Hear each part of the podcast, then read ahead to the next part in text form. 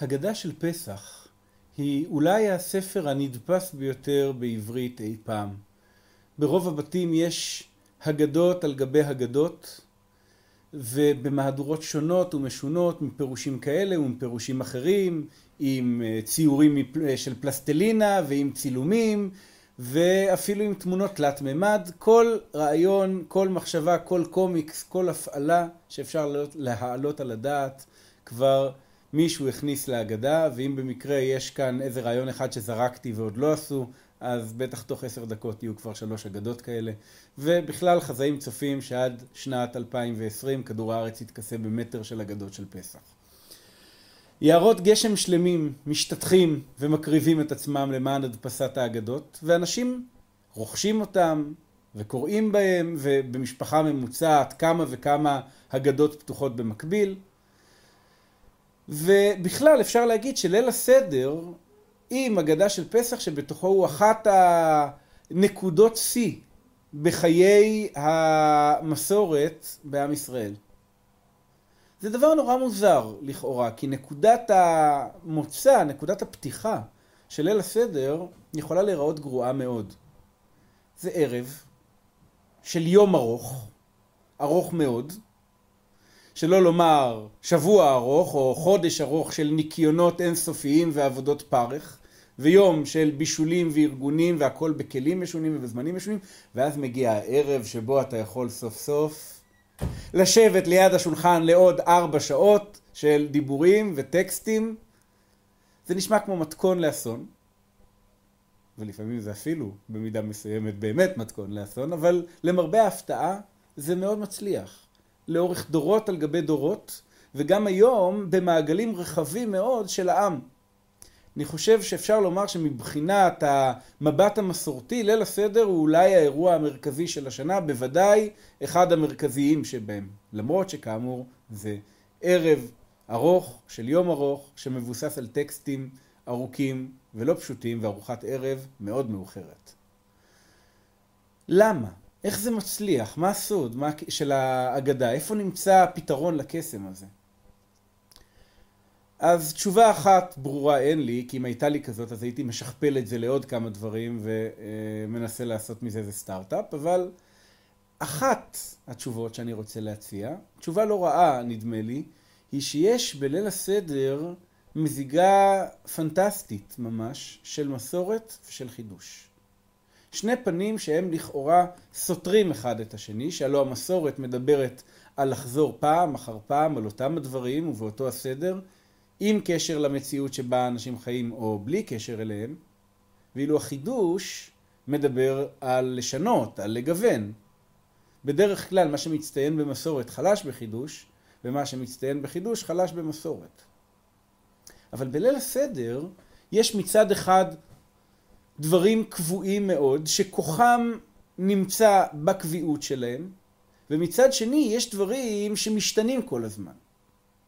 התחושה היא שהאיזון הזה כבר נמצא מצד אחד אה, בהוראה היסודית של ליל הסדר כחג שבו מעבירים מסורת והגדת לבנך ביום ההוא לאמור כלומר צריך להעביר מדור האב אל דור הבנים בצורה מדויקת אבל מצד שני הסיוג של חכמים הוא לפי דע, דעתו של בן אביו מלמדו כלומר קח בחשבון לא רק מה אתה רוצה לומר אלא גם מי מקשיב לך, מה הוא יכול לשמוע, מה הוא יכול להבין.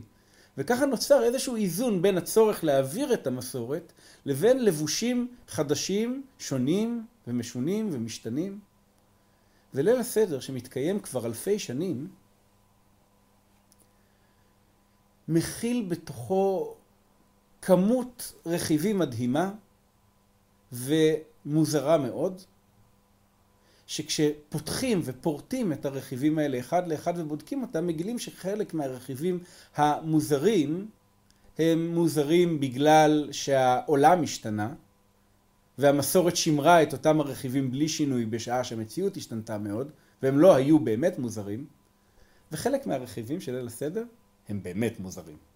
וכל המטרה שלהם אפילו היא להיות מוזרים מלכתחילה. אבל אולי הדבר הכי מפתיע זה דברים שהיו במקור לא מוזרים, ואז המציאות השתנתה, וכיוון שהם הפכו להיות לא רלוונטיים, החליטו להפוך אותם מדברים מובנים לגמרי לדברים שאמורים להיות מוזרים. כל הדברים האלה אפשר למצוא בליל הסדר, וחלק מהם עולים מתוך עיון פשוט בהגדה, חלק מהם מחייב עיון בעוד כמה מקורות מחז"ל, או אגדות בכתבי יד, או אה, חיבורים של הראשונים והאחרונים. ובסדרה הזאת, שהשיעור הזה אמור להיות השיעור הראשון שלה, אנחנו ננסה לעבור על חלקים ניכרים מתוך ההגדה ולהראות מה המשמעות הפשוטה של הדברים. כלומר, מאיפה הדברים הגיעו מבחינה היסטורית ואיך הם נועדו לעבוד ואיך הם עובדים במציאות ההובית שלנו. אז בואו נתחיל בתחילת ההגדה. ליל הסדר מסודר היטב על פי אותו שיר מפורסם, קדש ורחץ, כרפס יחץ, מגיד, רחצה, מוציא מצה, מרור, כורך, שולחן עורך, צפון ברך, הלל נרצה. זה שיר, אפשר לזהות בקלות שזה שיר, ויש לו חריזה, והוא הסיבה האמיתית שרובנו זוכרים את הסדר של ליל הסדר. כי אם לא כן, המבול של הפרטים היה גורם לנו לקרוס תחתיו. הסימן הראשון של ליל הסדר הוא קדש, וקדש הוא גם הכוס הראשונה ממנהג, ממנהג מיוחד, אולי מנהג מרכזי בליל הסדר, שהוא מנהג ארבע הכוסות. מנהג ארבע הכוסות הוא בעצם מנהג שמצרף לארבעה טקסטים כוס. זה בעצם מה שקורה שם. טקסט אחד שהוא קדש, יש טקסט, ומצרף לו כוס ומקדש על הכוס. יש לנו כוס שנייה במגיד, יש טקסט שאומרים ויש כוס. יש טקסט שלישי שזה ברכת המזון, יש טקסט ויש כוס. ויש טקסט רביעי שזה הלל, ושוב, ההלל נאמר על כוס. מוזגים את הכוס לפני אמירת הטקסט, אומרים את הטקסט כאשר הכוס נמצאת ביד, או לפחות מונחת לפניך, וכשמסיימים את הטקסט, שותים את הכוס. אבל למה דווקא ארבע כוסות? מה הרעיון שבארבע כוסות מכל המספרים שבעולם? אז התלמוד הירושלמי במסכת פסחים פרק י' הלכה א' שואל מניין לארבע כוסות? רבי יוחנן בשם רבי בניה כנגד ארבע גאולות לכן אמור לבני ישראל אני אדוני והוצאתי אתכם וגומר ולקחתי אתכם לי לעם וגומר ובקיצור, והוצאתי והצלתי וגאלתי ולקחתי, הנה ארבע לשונות של גאולה כנגד ארבע כוסות. או ליתר דיוק, ארבע כוסות כנגד ארבע לשונות. זה ההסבר המוכר לכולם, אבל באותה גמרא יש גם הסברים נוספים. למשל, רבי יהושע בן לוי אמר, כנגד ארבע כוסות של פרעה. מה זה ארבע כוסות של פרעה? וכוס פרעה בידי, ואסחט אותם אל כוס פרעה, ואתן את הכוס על יד פרעה, ונתת כוס פרעה בידו, וגומר. על מה מדברים? קצת מחשבה ונזכרים. מדברים על החלום של שר המשקים והפתרון של יוסף. כתוב שם ארבע פעמים כוס. ולכן, אני חושב שזה מובן עד כדי כך שאני אפילו לא צריך להסביר את הקשר, ולכן ליל הסדר ייסדו בו ארבע כוסות. אוקיי, טוב, זה קצת פחות ברור. כשמנסים לחשוב על זה לרגע, אבל בכל זאת יש ארבע כוסות. רבי לוי אומר, אמר, כנגד ארבע מלכיות. מה זה ארבע מלכיות?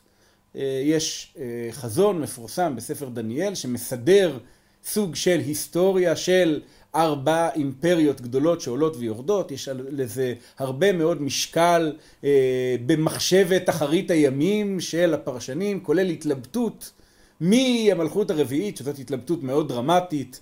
אבן עזרא חושב שישמעאל היא המלכות הרביעית. רמב"ן מלגלג עליו ואומר שנפל פחדם של הישמעאלים על אבן עזרא ולכן הוא מכניס אותם לתוך ארבעת המלכויות על בעצם הנצרות כהמשך של רומא היא המלכות הרביעית ומאוד מאוד חשוב כי ברגע שהמלכות הרביעית תיפול אז אנחנו לכאורה אמורים לעלות אז ארבע כוסות כנגד ארבע המלכויות שהם לא אנחנו ששולטים בעולם, שזה גם מובן מאליו, הקשר לארבע כוסות בליל הסדר, אז אני גם כאן מרגיש פטור מלהסביר את מה שאני בעצם לא כל כך יודע להסביר. אבל לא סיימנו עם ההסברים ללמה ארבע כוסות דווקא. באותה גמרא, ורבנן אמרי כנגד ארבע כוסות של פורענות שהקדוש ברוך הוא עתיד להשקות את אומות העולם. כי כה אמר אדוני אלוהי ישראל אליי, קח את כוס היין והחמאה וגומר. כוס זהב בבל ביד אדוני, כי כוס ביד אדוני, ימטר על רשעים פחים, אש וגופרית ואוכז זרעפות, מנת כוסם. אז הנה, יש לנו ארבע כוסות. וכנגדם עתיד הקדוש ברוך הוא להשקות את ישראל ארבע כוסות של נחמות, עד מנת חלקי וחוסי, לישנת בשם לראשי כוסי רוויה, והדן, כוס ישועות אשא, טרן. אה, כלומר, פעמיים שזה אה, נאמר. עכשיו,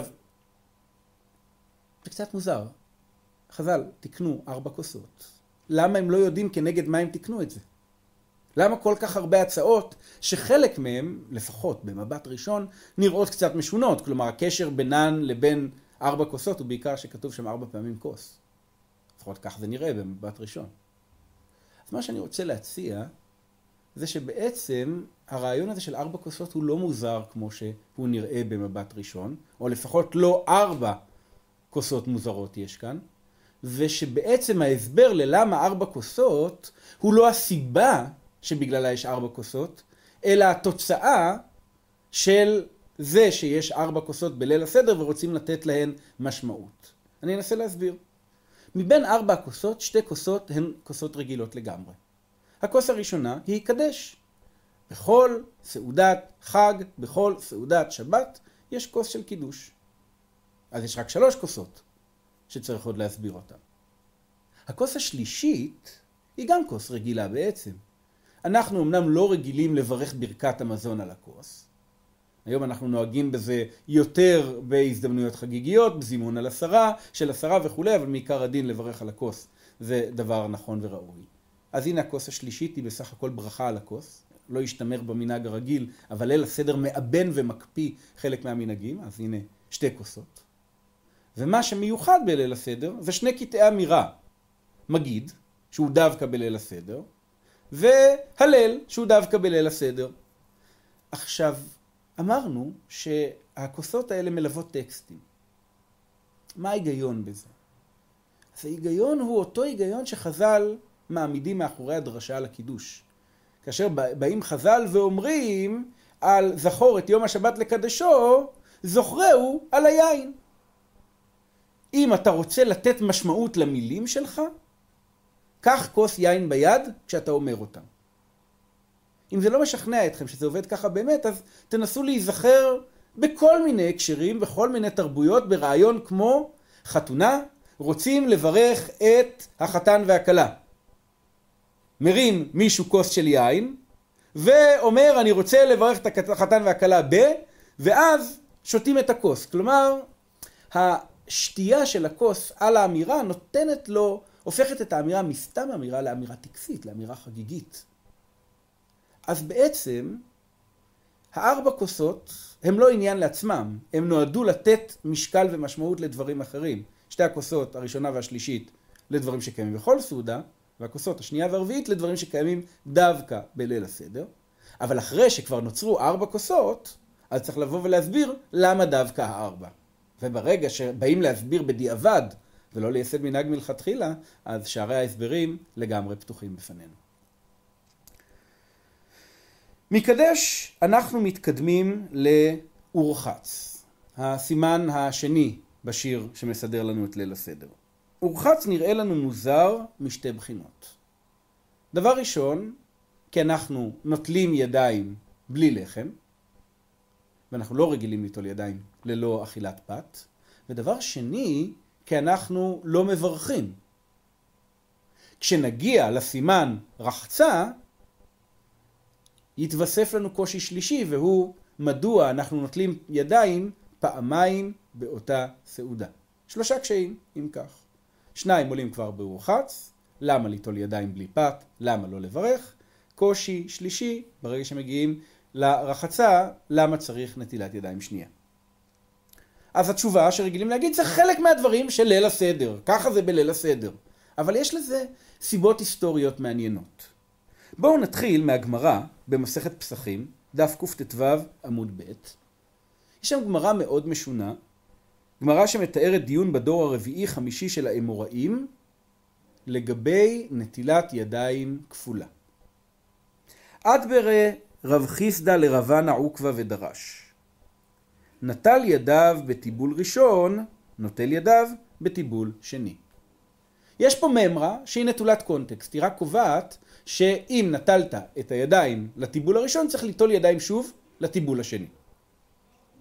והממרה הזאת מתגלגלת הלאה. אמרו הרבנן קמא דרב פפא. אמרו רבנן רב פפא תשמע, זאת הממרה שאמר רב חיסדא. ואז השאלה היא רק באיזה הקשר הוא אמר את זה, שנטל ידיו בטיבול ראשון, נוטל ידיו בטיבול שני. אז באים חכמים ואומרים, הבעלמא יתמר. הממרה הזאת נאמרה על סעודה של כל יום של השנה. דאיסלקא דעתך הכא יתמר, שאם תרצה לומר נטל ידיו בטיבול ראשון, נוטל ידיו בטיבול שני על הפסח, למה לי נטילת ידיים תרי זימנה? למה צריך בליל הפסח שתי נטילות ידיים? מה זאת אומרת למה צריך בליל הפסח שתי נטילות ידיים? הרי זה כתוב בסדר של ההגדה. מתברר שבדור הרביעי-חמישי של האמוראים, הם עדיין לא יודעים שיש בליל הסדר שתי נטילות ידיים. זה קצת מוזר. למה נטילת ידיים תרי זימני? המשל לידי חד הזימנה, הוא כבר נטל פעם אחת. אמר לו רב פפא, אדרבה, הכא יתמר. אתם טועים, הממרה הזאת באמת נאמרה על פסח. די סלקא דעתך, בעלמא יתמר, אם תרצו להגיד שנטל ידיו בטיבול ראשון, נוטל ידיו בטיבול שני, מדובר על שאר השנה, למה ליטרי טיבולה? בשאר השנה אנחנו לא טובלים פעמיים, רק בליל הסדר, ולכן צריך להגיד שהממרה הזאת, נטל ידיו בטיבול ראשון, נוטל ידיו בטיבול שני, היא דווקא ליל הסדר. אלא מהי? הכא יתמר. אז מה אתה רוצה להגיד לנו אם כך? שזה נאמר על ליל הסדר, סוף סוף נשארה לנו שאלה. נטילת ידיים תראה זימנה למה לי? למה ליטול ידיים פעמיים? כלומר, גם רב פפא לא יודע שנוטלים ידיים פעמיים בליל הסדר. המשה לידיך יד הזימנה כבר נתן פעם אחת. אמרי, כיוון דבעי לממר אגדת והללה, דילמה אסוכי אסכי לדעתי ונגע. באמת לא צריך שתי נטילות ידיים הם אומרים, אבל מה הבעיה? שאדם צריך עוד להגיד אגדה, הלל, הוא עלול להסיח את דעתו בזמן האמירה של ההגדה ולגעת במקומות מוצנעים ואז הידיים שלו יצטרכו נטילה נוספת. זאת בעיה שהתחילה רק בדור הרביעי-חמישי של האמוראים? אנשים לא היו עלולים, אני לא יודע מה, אה, לגרד אה, בשערות של הראש, או אה, להתגרד בגב, או אני לא יודע מה, לקשור סנדלים בדור הראשון של האמוראים או בתנאים? למה צריך, צריכה להופיע נטילת הידיים רק בשלב הזה? למה ההגדה לא חצצה גם לדורות הקודמים? ושאלה נוספת, או נקודה נוספת, איזה נטילת ידיים מוזרה להם? שימו לב. לא נטילת הידיים הראשונה שמוזרה לנו, אלא נטילת הידיים השנייה. אם נטלת ידיים בתחילת הסעודה, למה צריך נטילה שנייה? הם בעצם שואלים. זאת אומרת, כי הנטילה השנייה היא על הפת. הנטילה הראשונה היא משונה. כך אנחנו נשיב. אז הנה ההסבר ההיסטורי. ההסבר ההיסטורי אומר שנטילת ידיים היא לא רק על פת, אלא על כל דבר שטיבולו במשקה. כך אומרת הגמרא במסכת פסחים, דף קט"ו עמוד א', אמר רבי אלעזר, אמר רב הושעיה, כל שטיבולו במשקה צריך נטילת ידיים. אתה רוצה לטבול את הקרקר בקפה, צריך ליטול ידיים. אתה רוחץ תפוח, צריך ליטול ידיים. ולכן צריכה מלכתחילה להיות נטילת ידיים גם לטבילה של הכרפס, כי זה דבר שטיבולו במשקה. אוקיי, אז הסברנו למה צריך נטילה ראשונה, אבל למה לא צריך את הנטילה השנייה? אומר לנו הרמב"ם בהלכות ברכות, פרק ו' הלכה י"ז, נוטל אדם ידיו שחרית ומתנה עליהן כל היום, ואינו צריך ליטול את ידיו לכל אכילה ואכילה, והוא שלא יסיח דעתו מהן. אבל אם יסיח דעתו מהן, צריך ליטול ידיו בכל עת שצריך נטילה. אומר הרמב"ם, אתה קם בבוקר, נטלת ידיים, אתה מסודר עד סוף היום. רק דרישה קטנה, אל תסיח את ידך מידיך. שלא תיגע בהם בטעות במשהו מוצנע או מלוכלך, ואז תצטרך ליטול ידיים שוב. כלומר, המחשבה שלנו שצריך ליטול ידיים כל פעם מחדש, היא תוצאה של זה שאנחנו אפילו לא מעלים על דעתנו, שאנחנו מסוגלים לשמור על הידיים נקיות. אבל בעצם, מי שנטל ידיו פעם אחת בתחילת הסדר, לא צריך ליטול לפני כן אה, עוד פעם על הפת.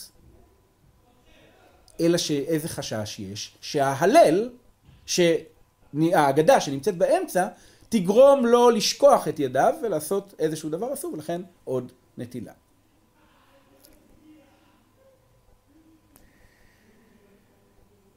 למה אין על הנטילה הראשונה ברכה ורק על השנייה יש? אז התשובה היא שבמקור הייתה ברכה על הנטילה הראשונה, כך זה מופיע בכתבי יד, באגדות מהגניזה, אצל רש"י ובית מדרשו, אצל הגאונים, אצל הרמב"ם, יש נטילה לברכה ראשונה. הסיבה שאין ברכה לנטילה שנייה היא אה, כפי שמופיע בבית יוסף, חלק אור החיים, אה, סימן קנ"ח סעיף ד', וגם רבנו כתב בסימן תע"ג שהרם מרוטנבורג כתב דהאיד נא אין צריך נטילה לדבר שטיבולו במשקה ועל כן לא היה מברך על נטילה של טיבול ראשון. כלומר, התבטל המנהג של לברך על נטילה של טיבול ראשון, ואז מפסיקים גם לברך על נטילה של טיבול ראשון בפסח, אבל אם תיקחו אגדות מהגניזה אתם תגלו ברכת על נטילת ידיים על הטיבול הראשון. וככה יצא דבר מוזר, שבעצם הנטילה המשונה היא הנטילה לפני הפת. הנטילה הרגילה היא הנטילה הראשונה. אבל הפסקנו ליטול ידיים לפירות בכל השנה, או לדבר שטיבולו במשקה. ליל הסדר מקבע את המסורת, את המנהגים, אנחנו ממשיכים ליטול לזה ידיים. אבל אז באים אנשים ואומרים, בסדר, ליטול ידיים זה דבר אה, נפלא, אבל לברך על זה, איך אפשר? אנחנו הרי לא רגילים ליטול ידיים לדבר שטיבולו במשקה. וכך אין ברכה על נטילה ראשונה, אלא רק על נטילה שנייה. מכל המהלך הזה אני רוצה להשאיר שאלה אחת פתוחה, והיא למה האמוראים בדור הרביעי-חמישי עדיין לא מכירים את שתי הנטילות? למה זה לא הלכה מקדמת דנא? טוב, בואו נתקדם לסימן הבא, אחרי אורחץ, אנחנו מגיעים לכרפס. הכרפס הוא בעצם סוג של, אה, אנחנו קוראים לזה סלט. כלומר, אנחנו במקום לקחת את הירקות ולחתוך אותם ולשפוך עליהם את הרוטב, אנחנו לוקחים ירקות וטובלים אותם בתוך רוטב. שזה אגב יותר פרקטי כשאוכלים בידיים ולא בסכין ומזלג. אמ, ובאמת, כשאנחנו מסתכלים על סדר הסעודה בימי חז"ל, הטיבול היה חלק אינטגרלי ממבנה הסעודה. בואו תסתכלו אה, בתוספתא, במסכת ברכות, פרק ד' הלכה ח', כיצד סדר סעודה? לא סעודה של פסח, סעודה רגילה. אורחים נכנסים ויושבים על גבי ספסלים ועל גבי קתדראות עד שיתכנסו. שלב ראשון בסעודה חגיגית וחשובה, אורחים נכנסים, יושבים על כל מיני אה, מושבים עד שכולם מתכנסים, מפטפטים מן הסתם וכן הלאה. נתכנסו כולן, נתנו להם לידיים. כל אחד ואחד נוטל, תקשיבו טוב, ידו אחת. הוא לא נמצא באמצע ארוחה, הוא לא מתכוון לאכול ככה. הוא נשען לו על איזה כורסה או משהו, והוא מושיט יד בשביל לאכול, הוא לא צריך ליטול שתי ידיים. אז הוא נוטל יד אחת, היד שבה הוא עומד לגעת באוכל. מזגו להם את הכוס, כל אחד ואחד מברך לעצמו, הנה כוס ראשונה נמצאת פה, ככה. הביאו לפניהם פרפראות, כנראה שזה בא מהמילה לפרפר שהמשמעות שלה הוא לרסק, כל מיני מתאבנים קטנים. כל אחד ואחד מברך לעצמו. ככה סעודה מתחילה, היא מתחילה עם מתאבנים, עד שבינתיים כולם מתכנסים, אה, המאחרים גם מגיעים. עלו והסבו. למה מסבים? לא ליל הסדר. אז התשובה היא שבכל השנה נהגו בסעודה הרומית, שהיא הדגם של הסעודה הזאת, להסב. כך יושבים בני חורין.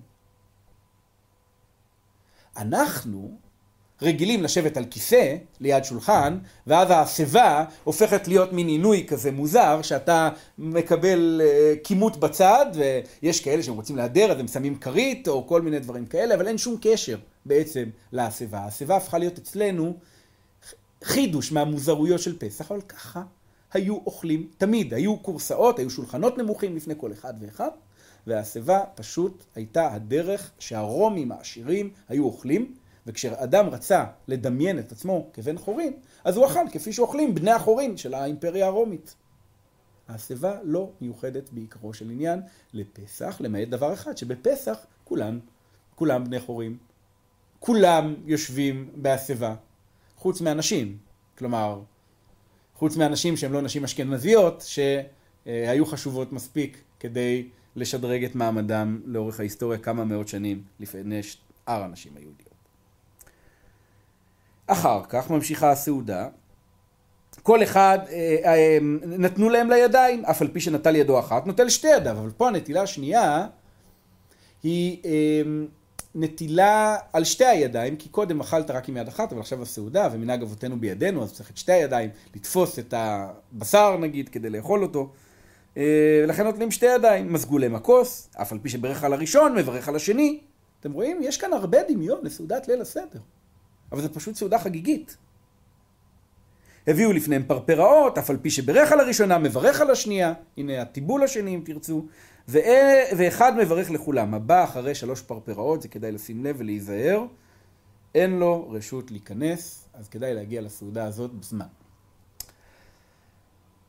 אז הטיבול הזה הוא לא דבר מוזר בעולמם של חכמי ארץ ישראל, אבל בואו תראו מה קורה לטיבול אצל הבבלים. במסכת פסחים, דף קי"ד עמוד ב', שואלים תרי טיבולי למה לי?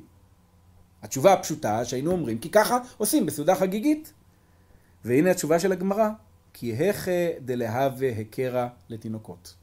אין שום סיבה לשתי טריבולה, לתרי טיבולה, אין סיבה לטיבול השני, פשוט כדי לעשות הצגה לתינוקות. תינוקות יראו שני טיבולים, יגידו וואו זה נורא מוזר, מה פתאום טובלים פעמיים? אבל כמו שאתם רואים זה טעם משני, הטעם הראשי לשני הטיבולים היה כנראה איזשהו מבנה של הסעודה. הלאה. אנחנו מתקדמים ליח"צ. בוצעים, יש שלוש מצות, לוקחים את האמצעית, בוצעים אותה לשניים, חצי מחביאים, חצי משאירים, מה קורה כאן? מה הסיפור? הסיפור הוא שיש שתי אידיאולוגיות סותרות ביחס למצות. מצד אחד, זה יום טוב, ואנחנו רוצים להקפיד ביום טוב על לחם משנה, כלומר, שתי מצות שלמות, אבל מצד שני זה לחם עוני. ולחם עוני, דרכו של עני שהוא לא אוכל את כל הפת שיש לו, אלא חצי הוא אוכל עכשיו וחצי הוא טומן כדי לאכול בהזדמנות אחרת. אז מה עושים? הולכים לפי הרעיון הראשון של כל שבת או חג, או לפי הרעיון השני של לחם עוני? אז התשובה היא, עושים את שניהם. שתי מצות שלמות, ובאמצע מצה אחת שבורה, והחצי מוקבע, ואם כבר מחביאים אותו, אז למה שהתינוקות לא יגנבו? הלאה, מגיד. אנחנו מתחילים את המגיד עכשיו, אנחנו לא נגיע בפעם הזאת עד סופו של המגיד, שיש לא מעט. במגיד, אה, או הפתיחה של המגיד היא בכמה משפטים. הלחמה ענייה דיאכלו אבתנה בארעה דמצרים. כל דכפין יתה ויכול, כל דצריך יתה ויפסח. השתה האחה. לשנה הבאה בארעה דישראל, השתה עבדה לשנה הבאה בני חורין. מה הקשר בין המשפטים הללו? ועוד שאלה אחת, מה באשר למשפט שמופיע אה, בחלק מהאגדות, בחלק מהנוסחים, בנוסח הרמב"ם למשל, עדות המזרח, היום המשפט בבהילו יצאנו ממצרים, שפותח את כל המשפטים האלה. מה פשר הרצף הזה? אז התשובה הסבירה ביותר היא שאין שום פשר לרצף הזה. אלו פשוט משפטים לא קשורים זה לזה, שכולם נמצאים פה כי זה מקום טוב לשים אותם. אבל הם משפטים בודדים, נפרדים. איך אני יודע? כי בכל אגדה מהאגדות הקדומות יש וריאציה אחרת שבה הדברים האלה מופיעים. כך למשל, באגדה של רס"ג, רבנו סעדיה גאון, אה, אולי החשוב שבגאונים, מופיעים רק המשפט, השתה הכה לשנה אה, דעתיה בערד ישראל, השתה עבדה לשתה דעתיה בני חורין, כך נדמה לי הנוסח אצלו, ואחרי זה מופיע המשפט השני, כל דכפין יתה ויכול, כל דצריך יתה ויפסח, אבל אין לרס"ג את הלחמן יד יכלו ותנה בערד מצרים, אין לו את בבהילו יצאנו ממצרים, כלומר אין לו את כל המשפטים וגם הסדר שונה, השינוי של הסדר אומר שאין פה באמת רצף, שאפשר להגיד את זה כך או אחרת. בואו נאמר במהירות על כל משפט מן המשפטים הללו משהו. הלחמה עניד יכלו אבתנה בערד מצרים, זה מתאים לשלב הזה שאחרי היח"צ. כלומר, אתה אומר, רבותיי, שימו לב, זה לחם העוני שאכלו אבותינו במצרים. משפט אחר, לא קשור, הוא כל דכפין יתה ויכול, כל דצריך יתה ויפסח. מי שרעב, יבוא ויאכל. מי שצריך, יבוא להצטרף אל הפסח. המשפט הזה כנראה לא היה קיים בתקופת הבית, אלא רק בתקופה מאוחרת יותר, ולא היה שייך במקורו דווקא לפסח, אבל אומץ בעיקר לפסח. היה קיים במקורו, או בוא נגיד, לא היה קיים במקורו, מחילה, בתקופת הבית, בגלל כל דצריך יתה ויפסח. ההלכה היא שפסח לא נאכל אלא למנוייו. אי אפשר בסעודה של הפסח עצמו, קורבן הפסח, בזמן הבית, לקרוא כל מי שזקוק מוזמן להצטרף לסעודת הפסח, כי כמו שאמרנו, הפסח נאכל רק למנוייו, רק למי שהצטרפו עליו מראש. אז כנראה שיתה ויפסח, הכוונה כאן יצטרף לסעודת ליל הסדר של אחרי חורבן בית המקדש. למה לומר שהמשפט הזה היה קשור ביסודו לכל סעודה של שנה? אז בגלל מה שמספרת לנו הגמרא, תלמוד בבלי, מסכת תענית, דף כ עמוד ב', אמר לי רבה לרפרם בר פפא. לימה למר מהנה מילה מעלייתא דהבה עביד רב הונא. אנא אמור, יאמר כבודו, מאותם דברים מעולים שהיה נוהג רב, רב הונא לעשות. אמר לי, אומר כמה וכמה דברים, ואחד הדברים שהוא אומר, כי הווה כרך ריפתא, הווה פתח לבבה. כשהיה כורך את הפת שלו, היה פותח את הדלת. ואמר, כל מן דצריך, ליתה ולאכול. כל דצריך, אצלנו יהיה יתה ויפסע, אבל כל אה, דכפין יתה ויכול, כל דצריך, זה כמעט אותן מילים. כלומר, הוא נהג כך בכל סעודה. שומע את זה אה, רבא ואמר, כול הוא, כל הדברים הטובים שהוא נהג לעשות, מצינא מקיימנה, את כולם אני יכול לעשות, לבר מה, לפתוח את הדלת, להגיד מי שרעב יבוא להצטרף, אי אפשר. משום דנפישא בני חילא דמחוזה, ואם אני אפתח את הדלת, יבואו כל החבורה לאכול, לא יישאר לי כלום. אבל בפסח עושים. השתה הכה לשנה הבאה, או לשתה דעתיה בחלק מהאגדות, כלומר שהכל הוא בארמית, זה אה, תקווה כללית שקשורה לליל הסדר, אפשר להגיד אותה בהתחלה, אפשר גם להגיד אותה בסוף, כפי שגם פחות או יותר אומרים בסופה של ההגדה. טוב, בואו נתקדם מפה לרכיב האחרון שעליו נדבר במגיד, ואני חושב שהוא גם הרכיב המעניין ביותר, וזה הסיפור של מה נשתנה. המגיד מתחיל בפנייה אל הבן, והבן אמור לשאול שאלות, כך לפחות משתמע לכאורה. כשאנחנו מסתכלים במשנה כתוב מזגו לו כוס שני וכאן הבן שואל את אביו. עכשיו השאלות הללו של מה נשתנה הן שאלות שעברו הרבה מאוד שינויים לאורך ההיסטוריה.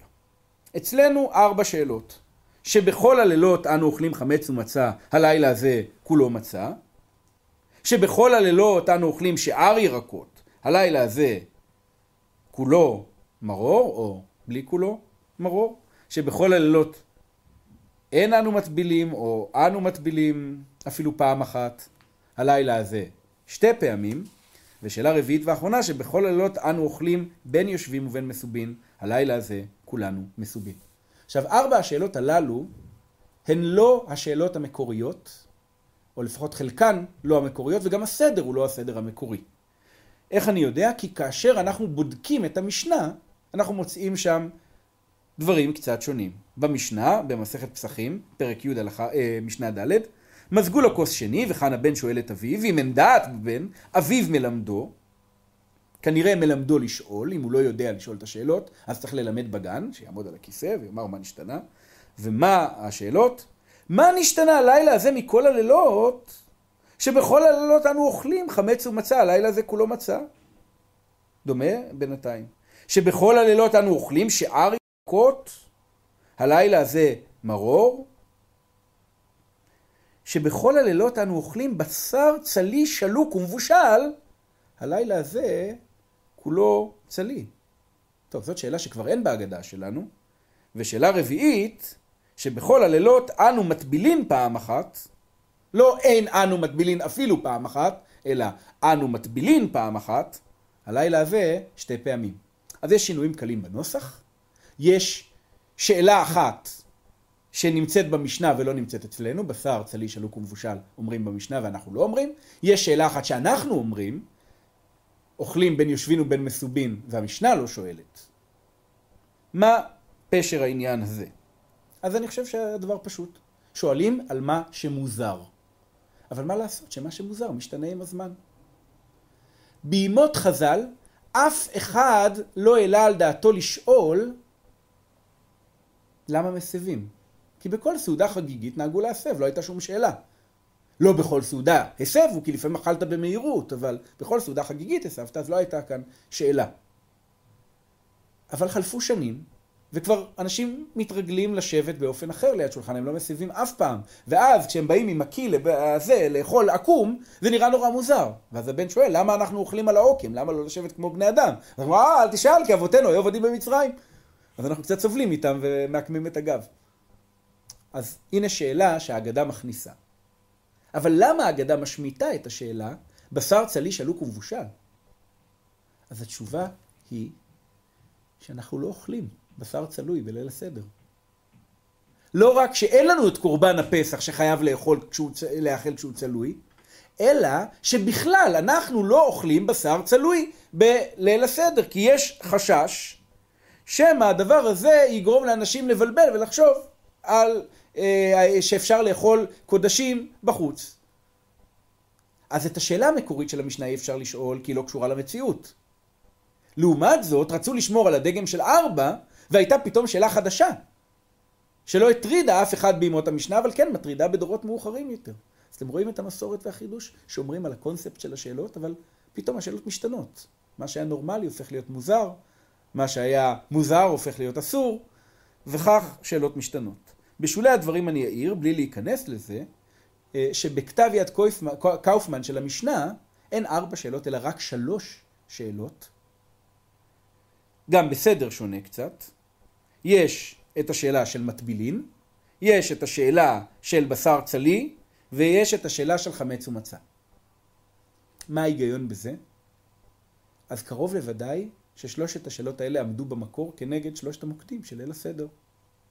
פסח, מצה ומרור. תשאלו אז למה השאלה של המטבילים שני פעמים עומדת כנגד המרור ולא השאלה של המרור? אז התשובה היא, כנראה שהשאלה של המרור באמת באה בגלל שההטבלה, שההטבלה הכפולה לא הייתה מספיק מובנת כמרור, אבל היא לא שאלה מוצלחת. לא רק שהנוסח שלה משתנה כל הזמן, היא גם לא נכונה בעצמה. שבכל הלילות אין לנו מטבילים פע... אפילו פעם אחת, או שבכל זאת אנו מטבילים פעם אחת, בואו נתעלם, זה בעיה אחת. סליחה, אמ, שבכל הלילות אנו אוכלים שאר ירקות, הלילה הזה כולו מרור. בכל הלילות אנחנו אוכלים מרור. רבי על שולחנו היה בוודאי אוכל מרור בכל השנה, ועוד אנשים שיכלו להרשות לעצמם. וגם בפסח היו אוכלים מרור. בכל השנה אוכלים שאר ירקות. ומי שמע שיש בעיה לאכול בליל הסדר שאר ירקות. כלומר, השאלה הזאת של המרור היא כנראה שאלה מאוחרת שהצטרפה כדי להדגיש את הרעיון של פסח מצה ומרור. אבל היא לא קיימת בכתב יד מצוין של המשנה. טוב,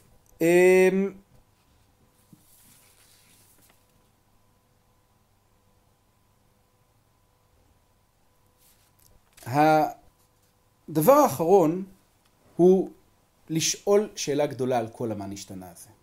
המה נשתנה הזה נראה לא הגיוני לחלוטין, לא משנה כמה הבן חשוב, כמה דעת יש בו, הוא לעולם לא יכול לשאול מעצמו את ארבע השאלות הללו בלי שהגננת לימדה אותו קודם. הן לא שאלות אפשריות בכלל. ומסיבה טובה. הבן אומר שבכל לילות אנו אוכלים חמץ ומצה, הלילה הזה כולו מצה, איך הוא יודע שכולו מצה? טוב, נאמר, אולי הוא ראה ב, אה, ביח"צ, ויח"צ והבין שלא יהיה עוד. טוב. שבכל הלילות אנו אוכלים שאר ירקות הלילה הזה מרור? עד עכשיו יצא לו לאכול ירק אחר, את הכרפס, אבל לא יצא לו לאכול מרור. בכלל, הוא עוד לא ראה אכילת מרור. שבכל הלילות מטבילים או לא מטבילים, הלילה זה שתי פעמים? עוד לא הטבלת פעם שנייה. איך אתה שואל בדיוק? אמ, וכן הלאה, על זו הדרך, גם על בשר צלי שלוק ומבושל של המשנה, תשאלו איך אתה יודע, עוד לא אכלת. שאלות מאוד משונות, איך הבן אמור כאן לשאול אותן. מה שעוד יותר מוזר, זה החוסר אהדה שאפשר למצוא בחז"ל לשאלות הללו. מספרת לנו הגמרא בתלמוד בבלי, מסכת פסחים דף קט"ו עמוד ב', סיפור מעניין. אמר רב שימי בר אשה, מצא לפני כל אחד ואחד, מרור לפני כל אחד ואחד, וחרוסת לפני כל אחד ואחד. כל אחד יושב עם קערת הסדר שלו. ואין עוקרין את השולחן, אלא לפני מי שאומר הגדה. רב הונא אומר, כול הונמי לפני מי שאומר הגדה. והלכתה כרב הונא. כן, יש כל הדברים מונחים רק לפני אה, מי שעורך אה, את הסדר ורק את השולחן שלו עוקרים. למה לעקור את השולחן? מה ההיגיון בזה? אמרי דבי רבי ינאי, כן, למה עוקרים את השולחן? אמרי דבי רבי ינאי, כדי שיכירו התינוקות וישאלו, אין סיבה. זה באמת נועד להיות מוזר. עוקרים את השולחן, כדי שהתינוקות יגידו, היי, למה אתם עוקרים את השולחן? והנה הסיפור החינני. אביה, כנראה בילדותו, הווה יתיב קמא דרבא. הוא היה יתום והיה מאומץ, והוא ישב לפני רבא. חזה דקה מדלי תקה מקמיו. הוא רואה שלוקחים את השולחן עם האוכל. מה זה לוקחים את השולחן עם האוכל? הוא רעב. אמר לו, עדיין לא קח לינן. אתו כמעקרא תקא מקמן. רגע, עוד לא אכלתי, אל תיקחו את השולחן. אמר לרבא, פטרתן מלומר מה נשתנה. מצוין, פטרת אותנו, לא חייבים להגיד מה נשתנה. מה זאת אומרת פטרתן מלומר מה נשתנה? למה צריך לפטור אותנו מלומר מה נשתנה? למה זה עול כל כך גדול? אז שימו לב, למה מה נשתנה הוא עול גדול? למה הבן אמור לשאול כאן שאלות על דברים שהוא בכלל לא ראה? ואני רוצה להזכיר לכם שאלה שהפסדנו בבוידם ממש בהתחלה, למה החכמים בדור רביעי חמישי של האמוראים עוד לא יודעים על נטילת ידיים שנייה, עוד לא יודעים שהאגדה מעכבת ומפרידה בין הנטילה הראשונה לשנייה. אז הנה הצעה מאוד מעניינת, שלפחות לפי מיטב ידיעתי הולתה לראשונה על ידי רבנו שמעיה, תלמידו של רש"י, אולי היה מי שאלה לפניו, וכך הוא אומר, שבזמן שבית המקדש קיים, שהיה הפסח, היו עושים כל הסדר אחר הסעודה שאנו עושים בתחילה, ולא אוכלים מצות, אה, מצוות מצות בראשונה. משפט קצר אבל דרמטי. אומר רבנו שמעיה, ליל הסדר שלנו הוא ליל הסדר של העולם של אחרי החורבן, זה לא ליל הסדר של בית המקדש. ליל הסדר של בית המקדש, המגיד בו היה במקום אחר. השולחן עורך היה במקום אחר. בואו תסתכלו על הסדר של המשנה וזה אולי יהיה ברור יותר. המשנה בפרק י' של מסכת פסחים. המשנה הראשונה מתחילה בערבי פסחים סמוך למשנה, לא יאכל אדם עד שתחשך, כלומר היא מתחילה מלפני הכניסה של החג. אחרי זה מזגו לו כוס ראשון, אחרי זה הביאו לפניו, מטבל בחזרת עד שמגיע לפרפרת הפת, הביאו לפניו מצה וחזרת וחרוסת ושני תבשילים, אף על פי שאין חרוסת מצווה, רבי אלעזר ברבי צדוק אומר מצווה, ובמקדש היו מביאים לפניו גופו של פסח. גופו של פסח מתי היו מביאים? עוד לפני הכוס השני, כי רק המשנה הבאה אומרת, מזגו לו כוס שני, וכאן הבן שואל. איך הבן יכול לשאול? אז התשובה פשוטה. כי כבר הביאו לפניו גופו של פסח, כל הסעודה כבר הייתה, הוא ראה את הבשר הצלוי, הוא אכל את המרור. וזה לכאורה אפילו מובן מאליו, כי ההלכה של חז"ל קובעת שאסור לעכב את אכילת קורבן הפסח. בספרה לדברים קל"ג כתוב בערב אתה זובח וכבוא השמש אתה אוכל. צריך לאכול מיד, גם התוספתא בפסחים, ממתי אוכלן? מי שתחשך. מה העיקר של ליל הסדר? אנחנו היום אומרים שהעיקר הוא ההגדה, אבל זה רק בגלל שאנחנו חיים בעולם של אחרי החורבן. מה העיקר של ליל הסדר בבית המקדש?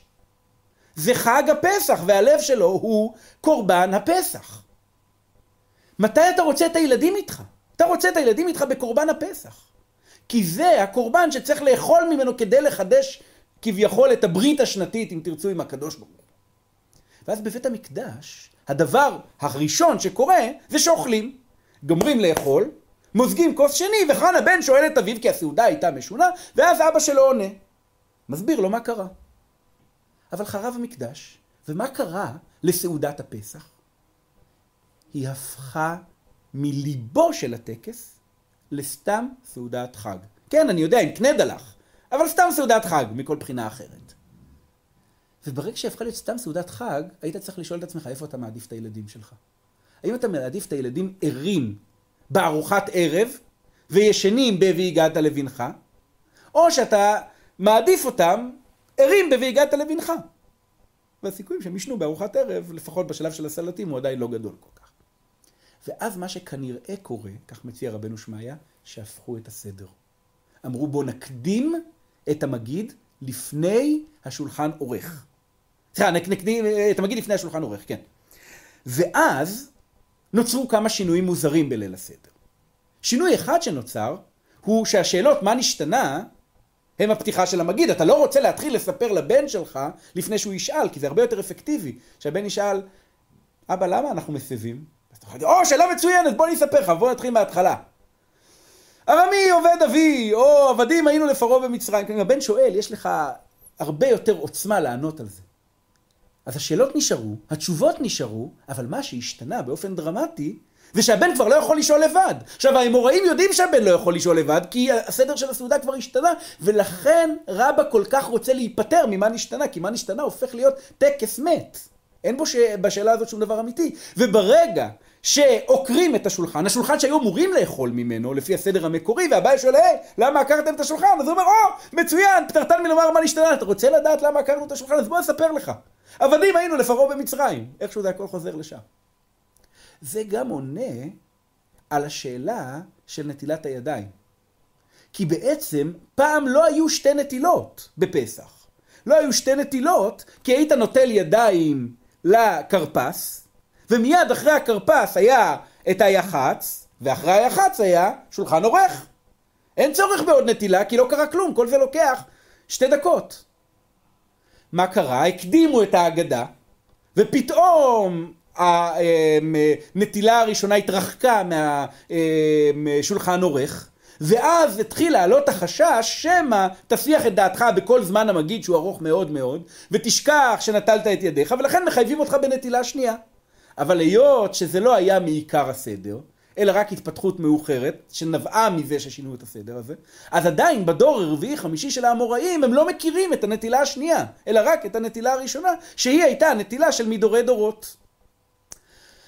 עכשיו, אם ננסה לסכם, נוכל לומר שהעוצמה של המסורת וחידוש מתגלה אולי יותר מכל דבר אחר במהפך הדרמטי הזה שהצבענו עכשיו. מצד אחד, ליל הסדר שומר על התבנית המסורתית הקבועה שלו. ובזה יש המון עוצמה, כי המסורת הקבועה יוצרת את תחושת ההמשכיות. עבדינו, אבותינו היו משועבדים לפרעה במצרים, אנחנו רואים את עצמנו במקומם. אבל מצד שני אי אפשר להתעלם מהשינויים בנסיבות. ליל הסדר של בית המקדש לא דומה בכלל לליל הסדר בבית הפרטי שלך. וכאן נכנס החידוש. באים חכמים ואומרים, חייבים להפוך את הסדר.